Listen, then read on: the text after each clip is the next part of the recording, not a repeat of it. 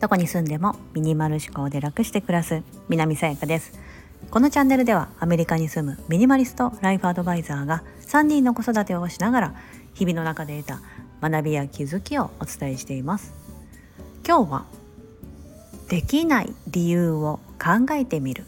というようなテーマでお伝えしたいと思います。はい、何かをやりたいなとかやらなきゃと思った時にできないことあると思うんですよ。まあ、それか環境のせいなのか、まあ、時間のせいなのかいろんなことが要因として挙げられると思い思うんですができない理由、うん、あの、まあそううまくいかない理由って言った方がいいのかな。うん、何でもポンポンポってうまくいければ多分そういうふうに思わないと思うんですよ。うん、やりたいのにできないとか、うんね、なんかうまくできないからやめようとか。まあ、いろんなことがねあのそれぞれ皆さん個人によって違うと思いますし私にもあります。うん、でなんかそのできないことちょっと私最近よく考えるんですよ。なんかそれ私も私もというかこれを聞いてる方もあのたくさんの方が私が特にその、まあ、子育てしてる母親であるのでやっぱりなんかそういった方が聞いていただいてる方が多いのかなというのいうのはあの実感としてあるんですけど、まあ、なぜならねなんかほら同じような感じ境遇の人同士って自然と惹かれ合うんですよね。もうこれは本当あの類は友を呼ぶっていうねあの言葉って本当だ本当だなと思うんですけど多分それってあのあれと一緒なんですよこの間配信したカラーバス効果と一緒で自分が妊婦になるた瞬間にあの自分の身の回りに妊婦さんが増えるっていうあの不思議な現象ですね。うん、で自分に子供がいれば自分と同じような子供を持ってるママさんのことがすぐチャチャチャってこうね目に入ってくる、うん、情報が飛び込んでくる。というのと同じでなので例えば自分ができないなとか悩んでると同じように悩んでる人が結構周りにいたりとかそういう情報が目に飛び込んできたりとかねすると思うんです。うん、じゃあでもそのできない理由って何なんだろう、うん、で本当に できないのかな？あ今ちなみにあの すぐそばにおちびちゃんがいてちょっと時々おしゃべりするかもしれませんが。うんあのまあ、例えばですけどね今私この配信この収録を撮りながら今すぐそばに、まあ、膝におちびちゃんがいるような状態なんですよ。うん、この状態って、まあ、なんだろうなそのちゃんとしたこうクオリティ高く静かな無音の環境でうんと配信を取らなければ、まあ、何々しなければ、うん、またはそういうもし制約があれば絶対そうしなきゃいけないと思うんですよ。ほらルールがあるとかねそうしなければ、まあ、その基準を満たしてないとかいろんな理由があるんだったらそのルールに反することは良くないと思うのでそれはあのそういうのがあるんだったらそれを守らなきゃいけないんですが。でもそういったルールがないのになんだかその自分の中の基準というかなんとなくみんなそうしてるしなとか、うん、だから自分がそこのレールから外れてはいけないとかそんなことをしてしまっては相手にどう思われてしまうんだろうというようななんかちょっとした思い込みがあってできないこととかってないですか？で あのでもそれって案外自分だけが思っていることでそれってこんなことしてはダメだろうみたいなことは案外自分だけが思っていてでも周りからしたら「もうそんなの当たり前だよね」とか「あいいよいいよ」とか「そんなの気にならないよ」かもしれないしむしろそっちの方が良かったみたいな。これは私の実体験としてあの、まあ、スタンド FM 毎日配信しようと思って1年前のですね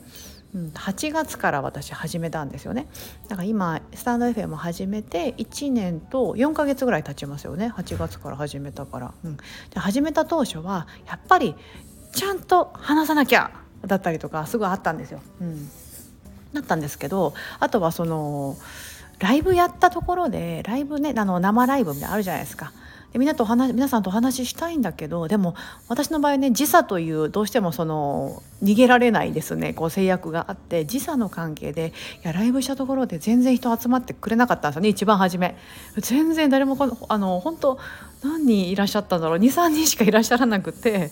まだもちろんねその全然フォロワーさんもいないような状態だったんで。その時ちょっと試しにやってみたんですけどもうそんな状態だからやっぱりライブはないなみたいな感じであの始めた頃は全然ライブやってなかったんですよ。うん、だったんですけどあのあなんかそこにすごく縛られてる自分がいるなとか、うん、何々しなければとか皆さんが聞いてくれる時間に合わさなければとか、うん、なんかいろんな制約を自分の中にかけていてなんか自由に配信ができてなかったなと。でだんだんやりながらあなんかそういう殻を破っていこうと、うん、またはこう家の中の静かな環境で撮らなきゃと思ってたのをあえて外のちょっと雑音がある中で撮ってみたりとか歩きながら撮ってみたりとか、うん、でもそうすると逆になんかその歩きながら撮ってたりするとあのあなんかそのなんだろうな周りの私でいればこの海外にいるのでなんかこの周りから英語が聞こえてくるとかね、あのコーヒーを買う時の店員さんとの私が話してる会話が聞こえるとかなんかそういうのを聞いていただいた方から「わそういうのなんかすごい楽しい」みたいな、うん、今度も外から配信してくださいみたいに言ってもらえたりとか。ってことがあって新しい気づきがあったんですよね、うん、むしろ逆にそういうちょっと雑音が入ったりして皆さんからしたらお聞き苦しいかなと思ってあの思ってたんですけどあそういうことじゃないんだと、うん、なんかその要はそういったなんかこう向こうの日常が見えるじゃないですけども、うん、そういったこともまた一つのの面白いコンテンツとなり得るんだなってことに気づいたんですよね。うん。例えば今私お隣におちびちゃんまあ膝におちびちゃんがいてちょっと鼻詰まってるか鼻息ピーピー言ってるんですよ。今これちょっと聞こえてるか分かんないんですけど。でもそういったことがあのえなんか面白いみたいな、うん、こともかもしれませんし、うん、というふうな感じで、うん、なんか自分ができない原因っていうのはもしかしたら自分が勝手に思い込んで自分の中で決めてしまってるだけかもしれません。うん、だからこんな環境の中でもやってみようとか、うん、何々しながらなんか集中しなくてもなんかながらで一回やってみようとかね、うん、なんか30分でいいからやってみようとか、うん、なんか別にそういう制約がいろんな制約がないんだったら自分の中で勝手に決めてるルールに気づいてもらってそれって一つの思い込み、まあ、マインドブロックとか言いますよね。心理学用語とかだと。うん、そこに自分で気づくことができたら新しいその思い込みとかを手放すことができてまた一つ楽になるんじゃないかなと思います。はい。今日はできない理由を考えてみる。あれ？できない原因を考えてみるだったっけな？すいません。メモを取らずに始めてしまったので、うん、というテーマでお伝えしてみました。はい。ここまでお聴きいただき本当にありがとうございます。今日が皆様にとって素敵な一日になりますように。